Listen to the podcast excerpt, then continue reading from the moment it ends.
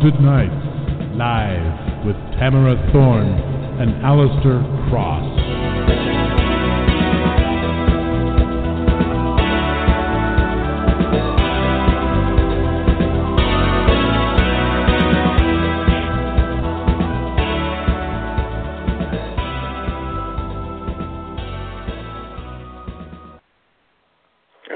I'm going to say right up front that obviously the studio is doing something very weird. Um, I it booted me out just a second ago, and then just brought me back in. Oh. I think. Can everybody hear me? Are we all here?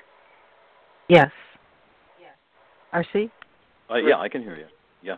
Okay. Okay, okay. I'm sorry about that. That's it. it- Sure. Okay. Anyway, all right. We're all here. We're live, apparently, allegedly. Welcome to Thorne and Cross Haunted Nights Live. Um, first thing first, we would like to thank W.J. Pierce for creating and performing our music.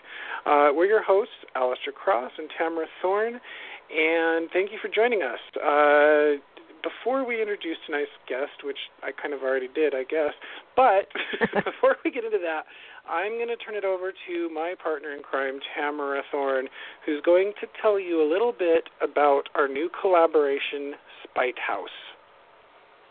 First of all, it's a great title. But but here's what we That wrote is. when we were in a very purple oh thanks. uh, we were in a very purple mood when we wrote this up, so um, I'm going to read it as purple as possible. Snapdragon right. Lake, long and deep, hides in the high forest of California's Gold Country. A famously haunted private island rises from the mists at the distant end of the lake.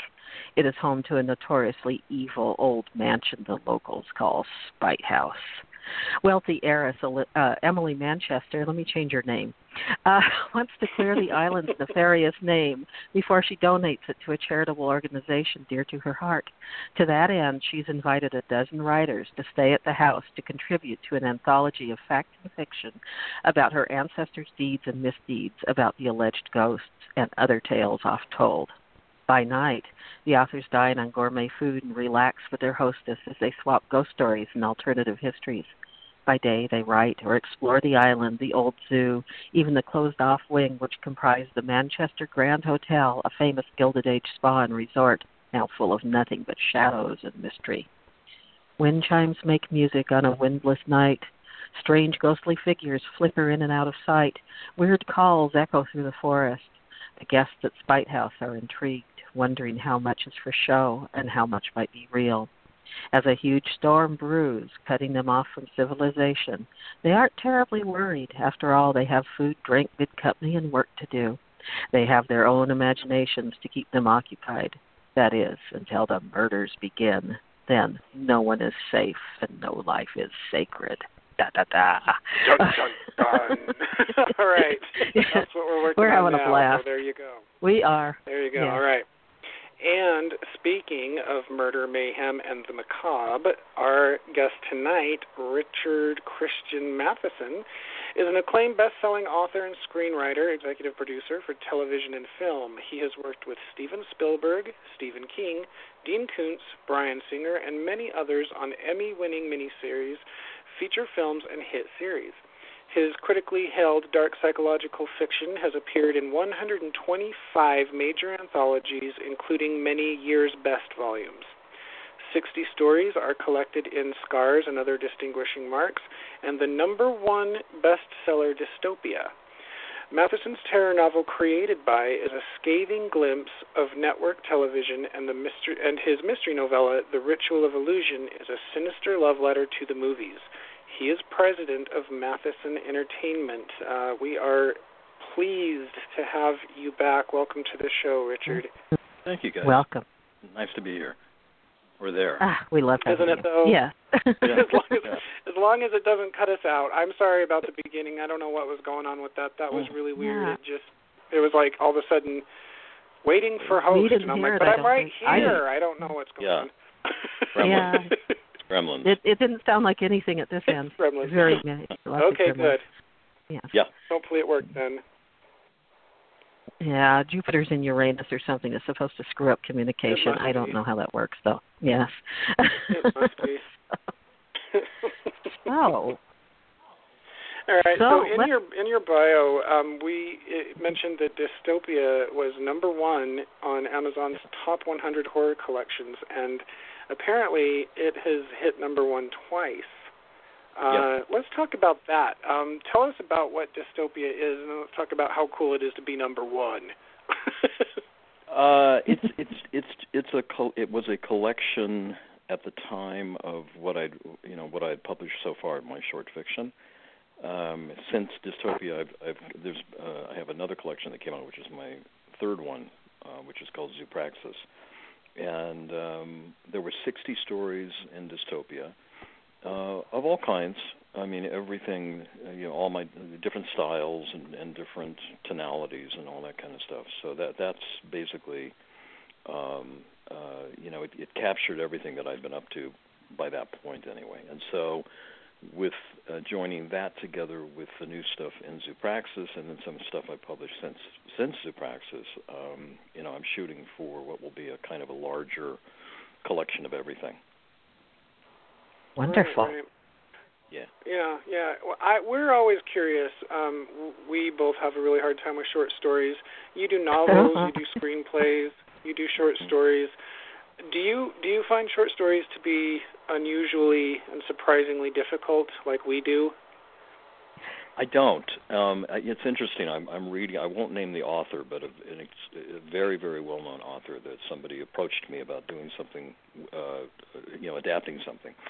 And I, in reading it, um, I'm, I, what I see is a tendency toward describing everything um, and describing it well. It's not, it's not a matter of of being um, you know inelegant or anything like that, but it's very thorough. And um, Right. my mind my mind tends to uh, be more, I guess, what you would call either reductionistic, without you know just sort of going to the. I'm I'm not looking to go to the bottom line. I I, I think that that can just Mhm. sort of uh, take you too quickly away from things that have substance and that resonate but I I am uninterested in a good many of the details that I think are distracting, at least from you know from my perspective. And so that's very helpful. It it helps you number one to recognize how an idea can be a short story, and you and to understand how much you have to say, how much of it has to be included, how much of it has to be represented to get the idea across. What is it about when you say you have difficulty with with a short story? What is it about it that you find difficult?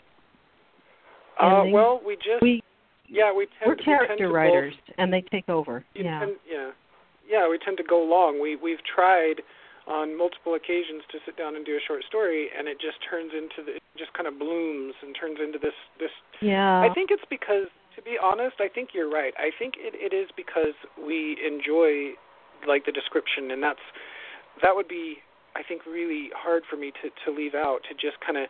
And yet, Mhm. when I'm reading a short story, when I'm reading a good short story, I don't feel that there's anything missing.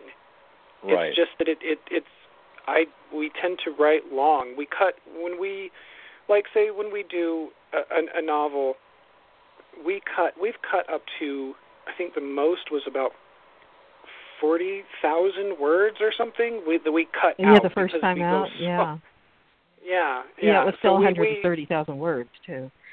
yeah, we write long and then we just chop we chop the hell out of it. So, yeah, our initial Yeah. um plan when And we we like started a lot writing of together was just to do was to just do A short a story. short story to see how it worked out. Yeah, and it it turned into a novel. And It worked out fine. Yeah. yeah. No, Yeah. well, it's it, they're, they're, they are two different things. Um, Mhm. um, Yeah.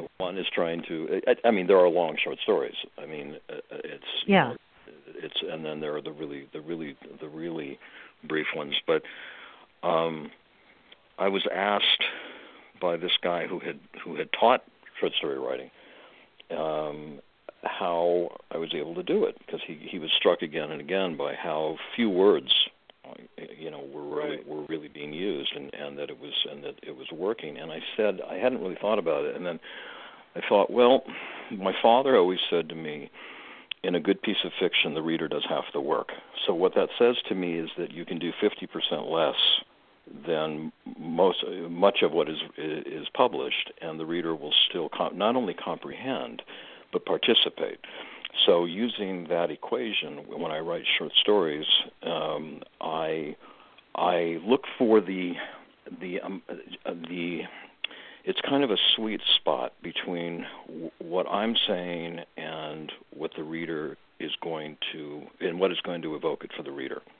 So I'm not trying to explain, I'm trying to evoke. And they're not the same thing. Right. Right. Interesting. I like that. That's cool. That's very Yeah. good. Yeah, yeah. We we've They- they actually really are use very your different. short stories.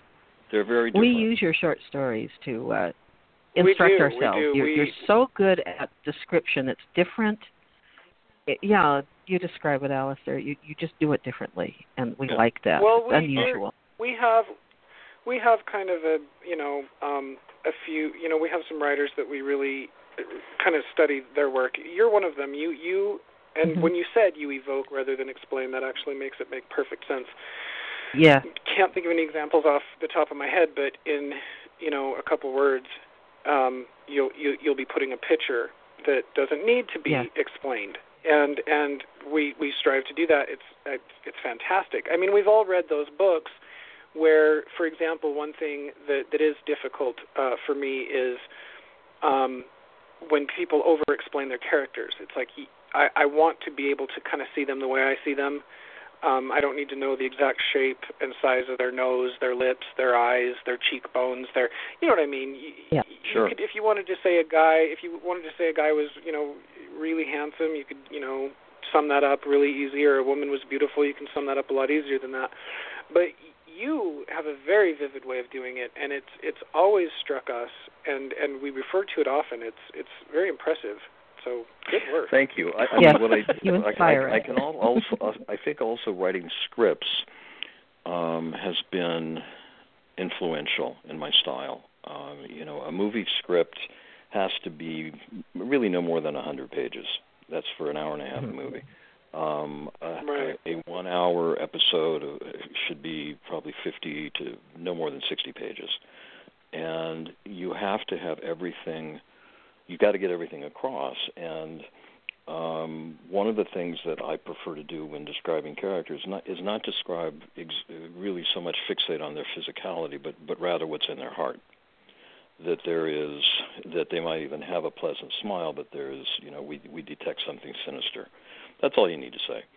Um, it's it, it it it is amazing to me, and the, you know the story that for me really was so um, definitive about the, uh, in this very way, thing that we're talking about was my story Vampire, where every sentence was one word long, and it wasn't a poem, and it wasn't a deliberately kind of uh, avant-garde experiment or anything. I just began to to understand it in such a way because it was originally a 12-page story, and I began. I was in this kind of unmerciful state of editing and I just sort of thought, well, you know, I'm going to go. I'm going to really go all the way here, and I did, and it still comes across. And I sent it to. Yeah. Uh, it was for an anthology Dennis Etchison was editing, and I thought, well, I don't know, maybe he'll get it, maybe he won't. Got it immediately, immediately. So what does that tell us? It tells us that if you find the right words, not how many words, but the right words, you will trigger a, a kind of a very fully bloomed, to use your word about how how stories can bloom the blooming occurs in the reader's mind and so it's Right. it's being in a here's a word it's being kind of catalytic in the writing as opposed to descriptive Yeah, and Mhm. there are a lot of you know really good writers out there, but but there are a few who really know how to fully uh, command the language. Um, and you're you're one of them, and I'm I'm curious about was this uh, of course your your father was Richard Matheson, the author of Hell House, so you know he he you know obviously was an influence. But do you think this is something that you were born with? I, I know that sounds cheesy, but I mean, really, it's you, there's a certain there seems to be an inherent uh, talent.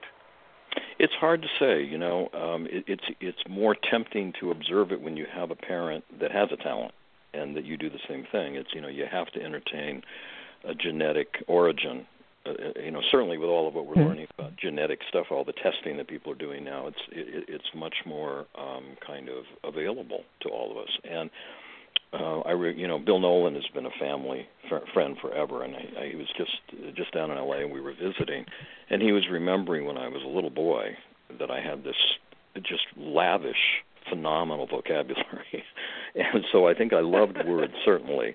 But I will say that when I after my father passed away, we were looking through some of his his files, um, and I found a story he had never published, and there was a description in it and I'd never seen it before. And there was a description in it that was almost almost identical to a description that I had in one of my short stories. And I thought, well, either I heard him. Yeah, it was interesting. I thought, well, either he he had spoken about the story, maybe around the dinner table to my mother or something like that, and I picked it up even though I was little. But he never really talked about his work. And I yeah. I think rather it was that there was some kind of some kind of rhythm some kind of um, some kind of way that he went about things. And he was a very he was a minimalist in his writing. I mean, he could he could for fun he could he could really you know go deliberately operatic for an, for an effect. But he was he was really a minimalist in his approach. And I think with him, pardon me, I think script writing, which was a huge part of his career, uh, also exerted that influence. Right, right. Yeah. Now, But in as your to family, talent, talent is the great talent is the great question mark. Who, where does it come from? What is it? exactly. As determined by who? You know, it's it's uh, it's a curious part of of being in the uh, being in the artistic community. Exactly. I'm curious about um, other members of your family. Have you have you noticed, like, I have. I found out. Uh, I always had um, a word thing too, and my family would say, I don't know where he gets that from, and they found um, poets and writers back, you know, in my ancestry.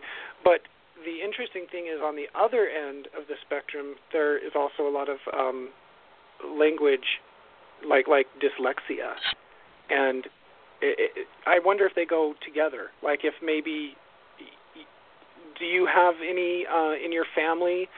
Is is there any uh, language problems as well as, you know what I'm saying?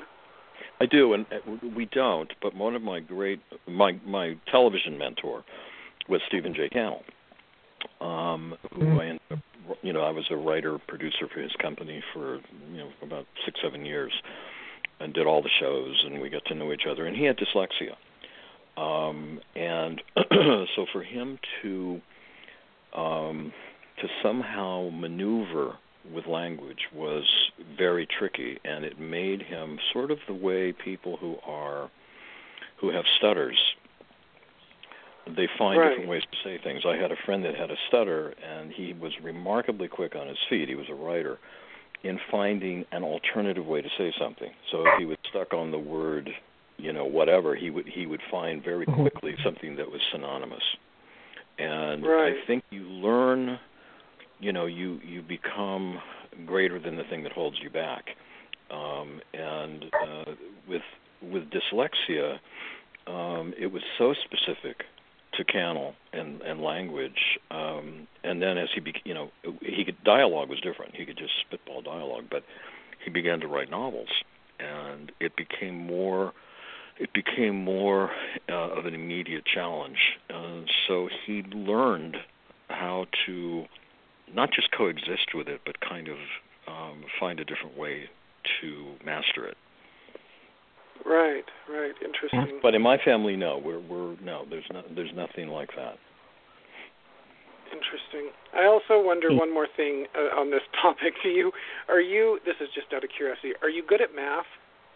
No, Me neither. not really. Oh. I'm good. I- I'm good at I'm, at- I'm good at the at the very basic stuff. I mean, I I can I can that I can do. I can add things in my head and I can do all that kind of stuff. But the minute it Mhm. moved into anything that to me seemed less for my thinking, it seemed more mysteriously asequent, non-sequential, and kind of abstract, Mhm. like like algebra, like trigonometry. Oh, Um, right, right. I would no, I was not.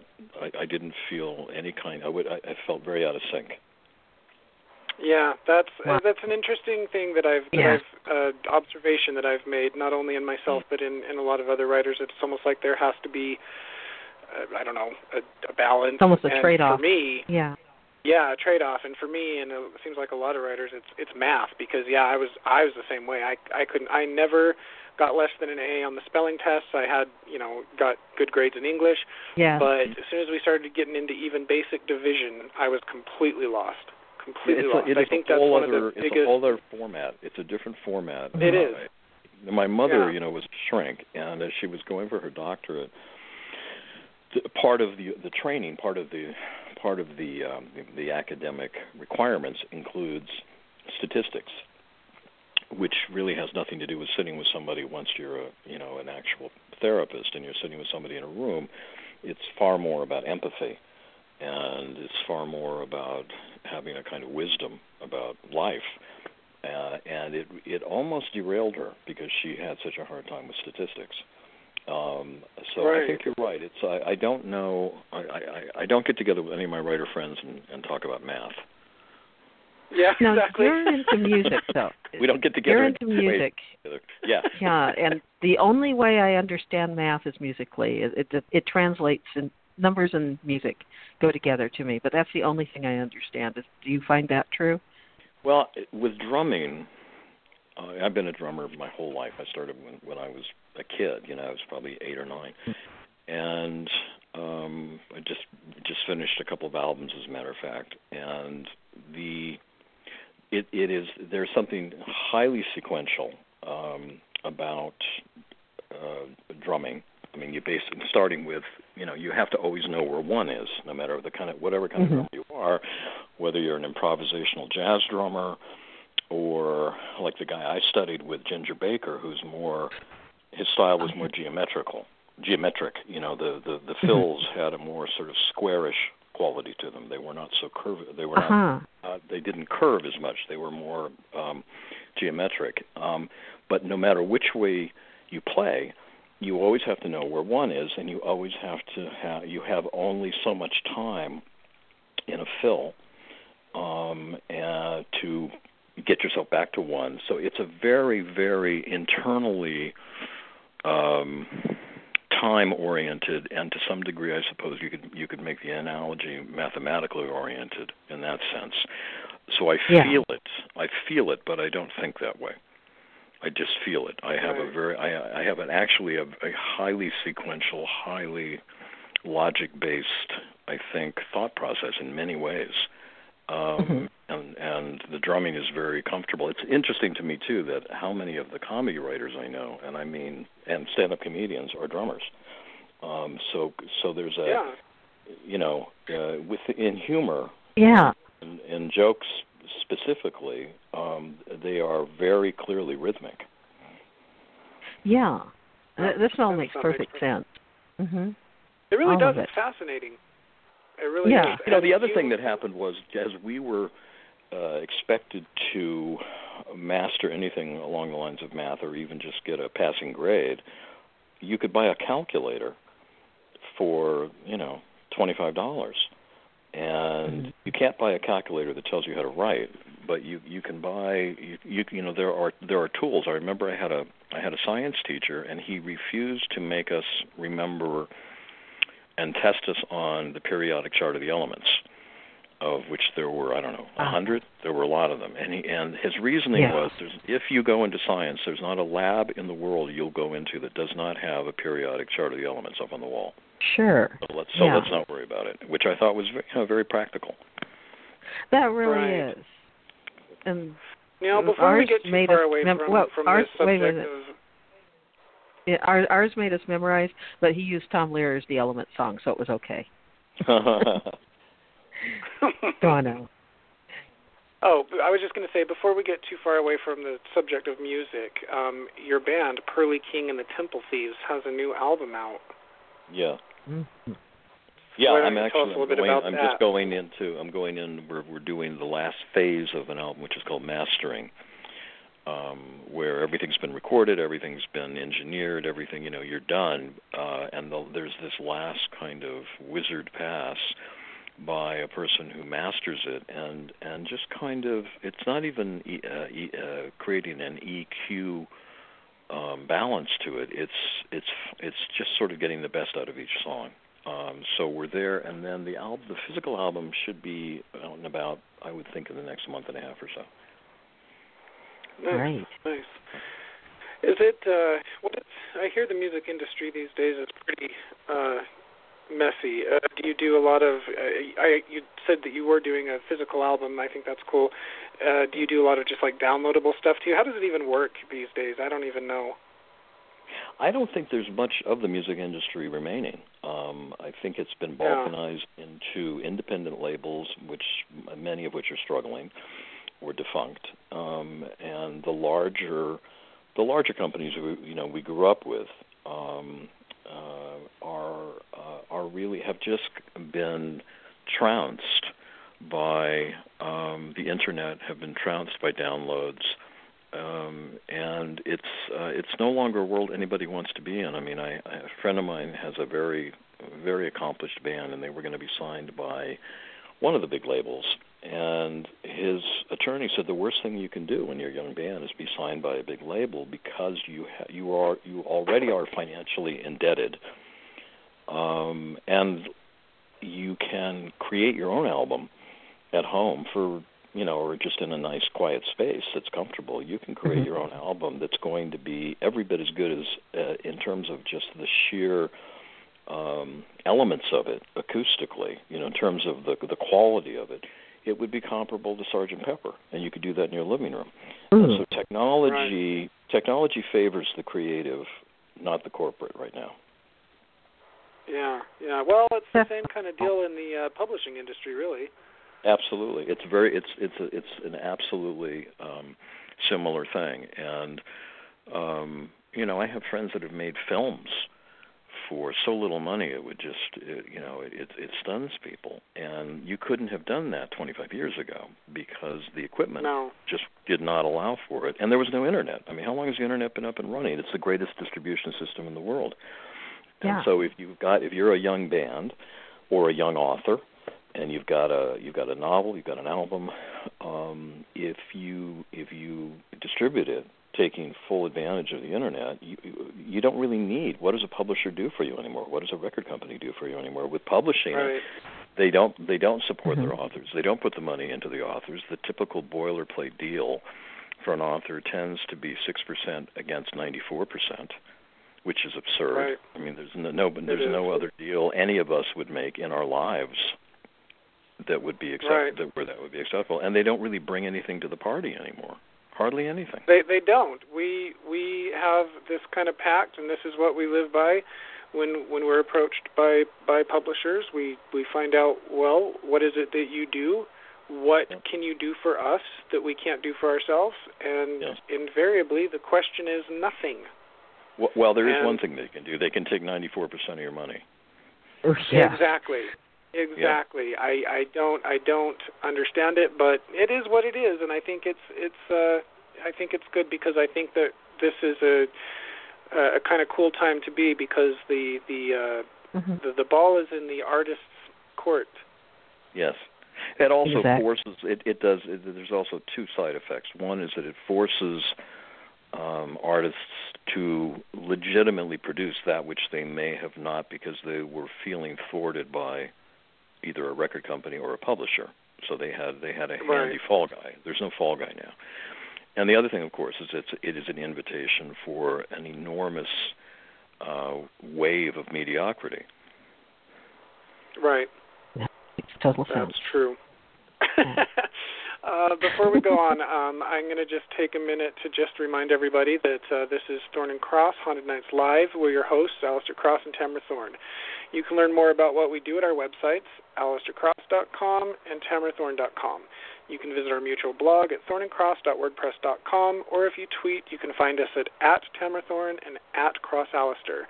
You can also visit us on Facebook on our Haunted Nights Live page. For more information on the show, you can visit Authors on the Air on Facebook, Twitter, and at authorsontheair.com. If you're listening online, please click the follow button.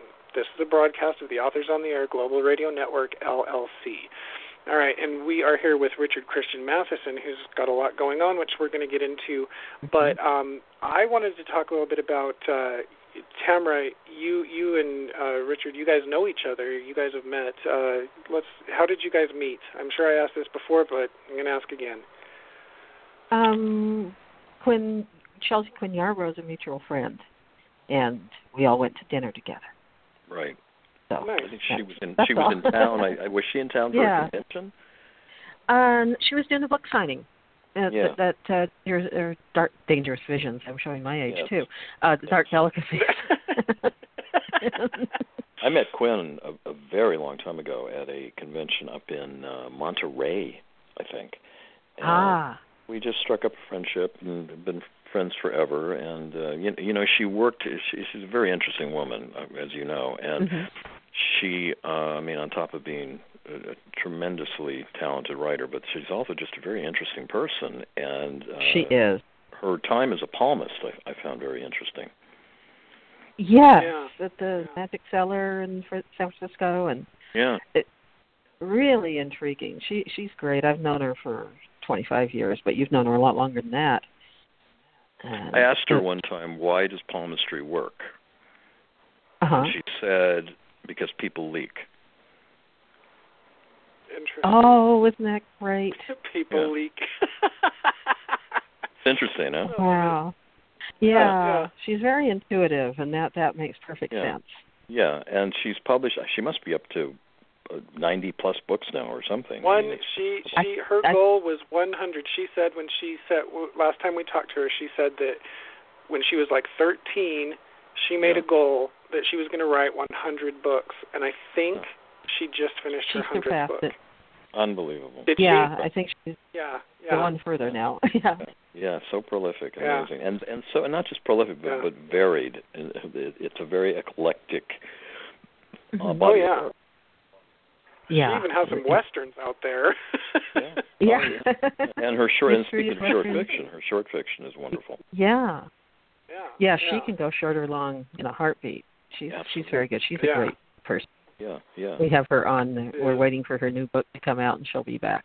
Oh yeah, yeah, perfect. we love her. mhm. We do. We have three I'm ways we hear that sounds funny out- all the time. Yeah, I was excited to find out that. uh Okay, so Three O'clock High. This is this is um one of the movies you did, and this was I remember this when I was growing up. I loved it. It's coming out Hmm. on Blu-ray, right? Yeah, yeah, it's out. Or it is out. Yeah. Okay. Ah.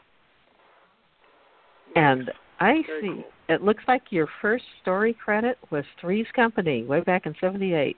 You started out Actually, young. no. Actually, you can go. You can actually go earlier than that. There were. Oh, really? uh, yeah, there was a there was a a, a very well known producer named James Komack, and he did a show called Chico and the Man. That was with the late Freddie oh, Prinze. sure.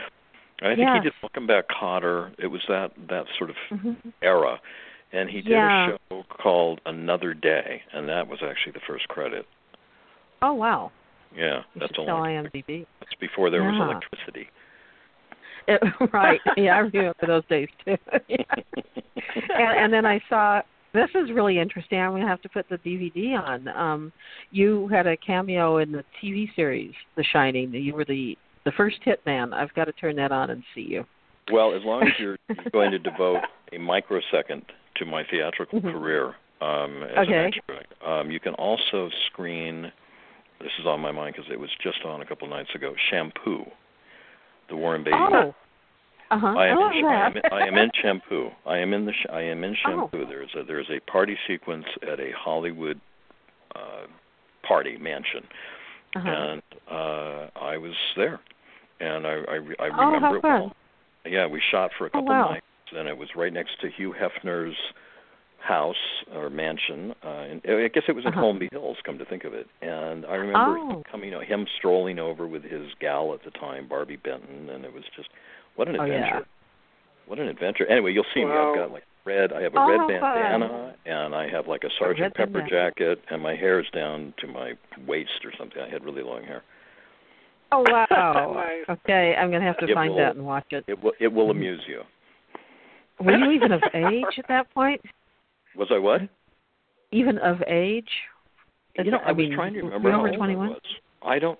I, God, I hope so. Maybe there's. I've got a lawsuit here. Whoops. No. I should look into it. Yeah, I, I I must have been right around that age. I don't even remember. Seventy-five. Yeah, Seventy-five. So yeah. seventy-five. That's- Shampoo. yeah. Shampoo was seventy-five. Yeah. So Yeah. yeah, you were good to go. Well, check it out. You'll see me in there. You know, my mother was very. I'm going to. My I mother liked was that movie. said she thought I was the key to the whole movie. You know. Aw. Yeah. Red bandana. I'll be looking yes. for that. Yeah. Without you, the whole thing just wouldn't have made any sense. You know. That's great. I see you read wrote right, some Incredible Hulks. Yeah, that, I had lots of them. That's Well, very actually, the Incredible Hulk movie that that was in Europe. Oh. Which, uh, it completely trounced Alien. It did so well in in Europe. really? Oh wow. Yeah. Yeah. Oh, and and here's one of my all-time favorite series, Amazing Story. You wrote a few of those Wrote three of them. stories, Earl. Yeah. Ah, Wrote three of so them. they know and- that you wrote s- too. It was a it was an interesting journey because uh Spielberg wanted to meet. And I remember I was on Mhm. vacation with my family and my father had worked with him on Duel, of course, you know. And oh yeah. I, I remember just you know he wanted to get together, and I remember thinking, my father and I were chatting and taking a walk, and I said, I can't believe he wants to get together because he doesn't like what I did. He must like what I did, right? And, my, and, my, and so we were trying to Uh-huh. reason out what it was all about because I didn't know what the meeting was about. Mhm. And um and I had done this script with my friend Tom, and so we went in to meet with Steven. And he was so excited about it. He said, "I want you guys to take a pass at a film that that we're working on right now called Harry and the Hendersons." Oh, and, Oh, right yeah. about Sasquatch, I Mhm. guess it was. So Yeah. we took a John we took a pass. Yeah, John Mhm. Lithgow. So we did a pass, which he then called us back in. Uh, he was very excited about what we did, and then he said, uh, "What else do you guys have?" And we had just written this script called After School about a kid that's going to get beat up after school. The bully Oh. transfers in, you know, and he he said, "Well, you know, when I was a kid, I went through stuff like that." Um, and and the script had already been submitted through our agents to Amblin, and Amblin had passed, and we told him that. And he said, "Oh well," he said, "I'd like to see it." So he read it that night, and he had just signed a young director out of USC who who was being really basically groomed to be his protege, um, named Phil Joanou. And so Steven called the next day, and he said, "I want to do it." And Wow. then the our agents, of course, being agents, went into the the great tribal dance and started telling everybody in town. And suddenly we had offers from every studio in town because Ah. Spielberg, you know, once Spielberg wants something, Yeah. it's, it's got to be great. So Right. we There. agreed with him, and then we ended up signing a, I think, a three-picture deal with Amblin. Wow. Oh wow. Yeah, it was a ver- yeah, it was Nice. it's, it's amazing what one script, uh, one script that Steven Spielberg likes, um, but but it is it is amazing in the in the creative world, you know, the right piece of material can change your fate.